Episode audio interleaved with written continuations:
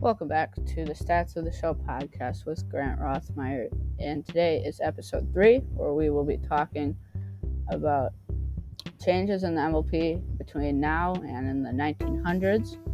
We'll be talking about how players did not have to work, they did not do baseball all year long, how they how the pitchers have been babied recently how there was no interleague play before 1997, and how the game started in 1838.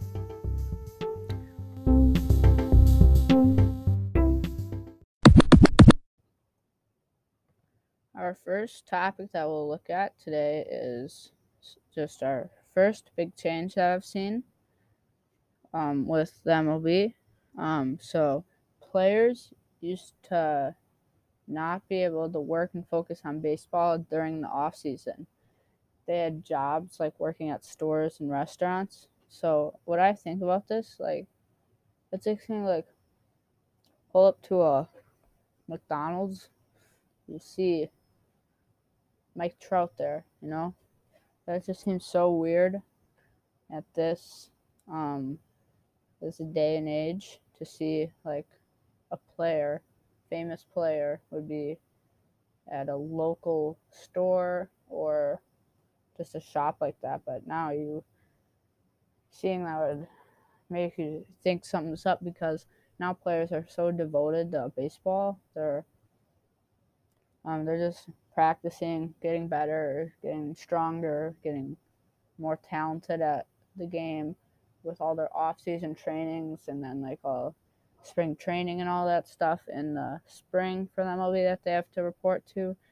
So that's like a year-round thing now. Now, because I mean, even with the international players, they have those leagues down in Central America where you see a lot of um, MLB players playing in. And back in the 1900s, you wouldn't see that. You'd see the the best players at that time being work, working at a restaurant or a store and all that. So I think it's just crazy to see that that players you could just see them and that while you're doing your shopping for the day or something. Then one other thing is that I feel like players would be able to honestly like be better if at back in the old times because then they could be putting in the work all year long instead of just a season and like a month around that because that's just a short amount of time in order to get your skills up because these people need to have they need to get money from these stores because you didn't get paid that much to play baseball back in the 1900s so that's why you needed that money. So that's why you had to work and you couldn't just sit around and practice and in training facilities and all that. So, yeah.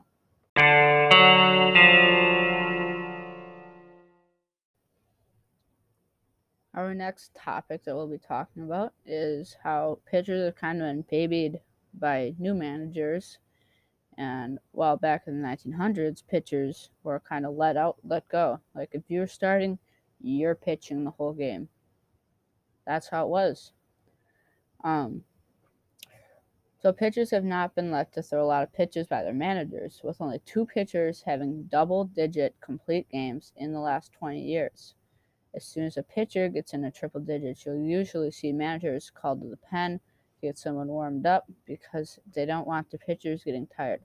Back in the 1920s, pitchers would go on the mound and they wouldn't leave until the game was over, going over 130 pitches every game, which you do not see that in this season in the past 20 to 30 years.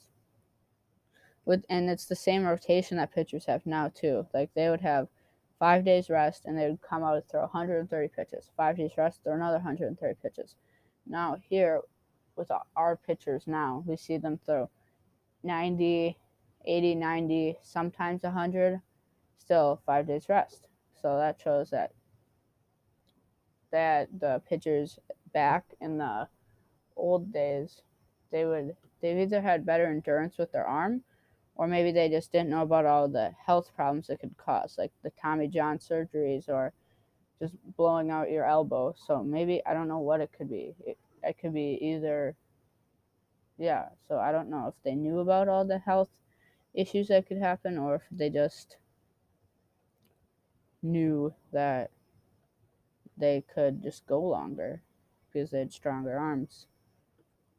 Um, the most pitches ever thrown in a baseball game is when a Brooklyn Dodgers pitcher threw a 26 inning complete game with an estimated 360 pitches. His opponent also threw a 26 inning complete game and with 319 pitches. So this goes to show you that they just kept going until the game was over. This is a 26 inning game, and they kept them out there. I don't really, I don't know how many runs they gave up, but if they had fewer pitchers back then, so even if they did get into trouble, they couldn't really keep them out there forever. So that's why they had to keep them in for that whole game. And now just think about a pitcher throwing 360 pitches. That makes people go crazy.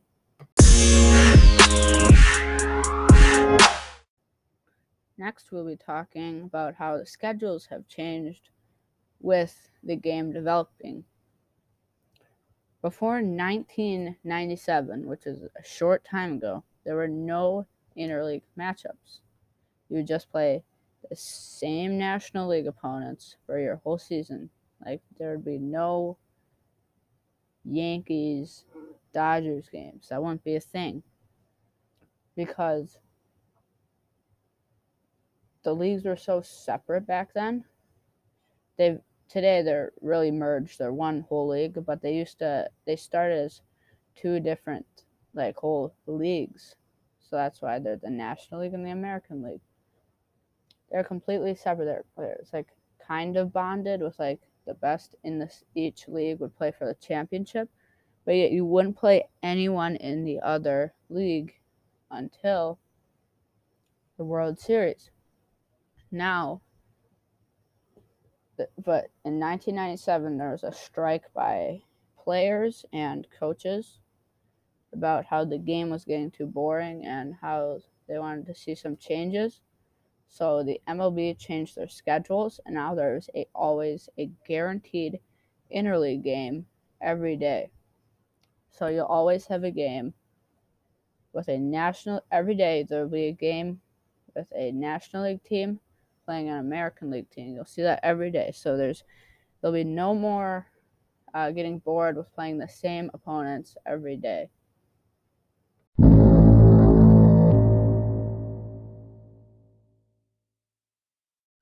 All right, so the final part of episode three is we'll be talking about how the game of baseball started.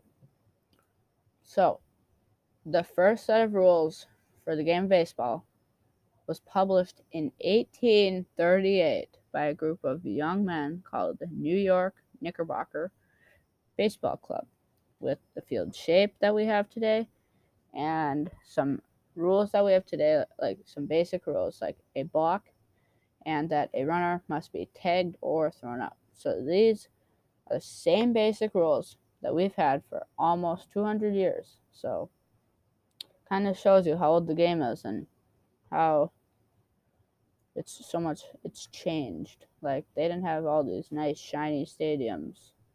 They had these fields with fences like little leaguers have. So speaking of fields the first game of baseball was played in summer of 1846 this is the first technically game of baseball. There's probably many more games in 1838 to 1846, but they're not official. They're just pickup games and all that. This is the first league in the New York, New Jersey area. So it was in 1846 in Hoboken, New Jersey, and it was with the New York Knickerbocker Baseball Club playing just the New York Baseball Club. And it was a blowout with the Knickerbockers losing 23 to 1. Now you might be wondering how much it's changed. It's changed a lot. Like we see, um, like I said earlier, with pitchers like especially in like the first official game of baseball, they didn't really change pitchers. They kept them in all game long. And in 1869, there was a first professional team where you'd get paid to play for this team. Was the Cincinnati Red Stockings in 1869. The highest paid player on that team was paid $1,400 a year, which is equivalent to about $23,000 a year now. So we see, especially with this new contract that just came out with Seager, Corey Seager going to the Texas Rangers. These guys are getting over $30 million a year. Now, this guy, it'll take him about, I don't know, 200, way more than 200. A lot, like double digit lifetimes to get that money. So we just see how much like it's grown to become a business and a job like even with all the jobs going around it and for the the the behind the scenes part like the company for the baseball team like we see the manager we see the um the general manager but all the people behind that that are working for this team the field department calculations we see we don't really hear about all those people but you know this has become a whole business organization type of thing going around so after only after one year in cincinnati the red stockings moved to boston where most of you know them as the boston red sox they shortened their name after a newspaper gave them the nickname so there they're the boston red sox still a team around today and they formed a league with eight other teams. And the the teams were their teams from Boston, the Boston Red Sox. There are Chicago, Philadelphia, New York City, Washington D.C., Troy, New York, Fort Wayne, Indiana, Cleveland, and Rockford, Illinois. See, a lot of these um, cities are really small ones. Like, there's not, it wasn't as much of a business with the big markets, but now we see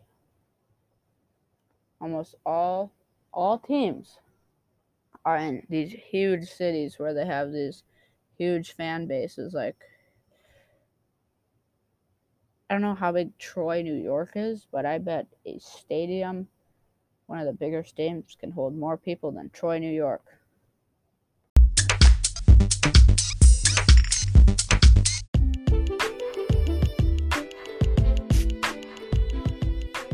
that'll wrap us up on episode three of the Stats of the Show podcast. And I'm Grant Rothmeyer saying so long, and we'll see you next time.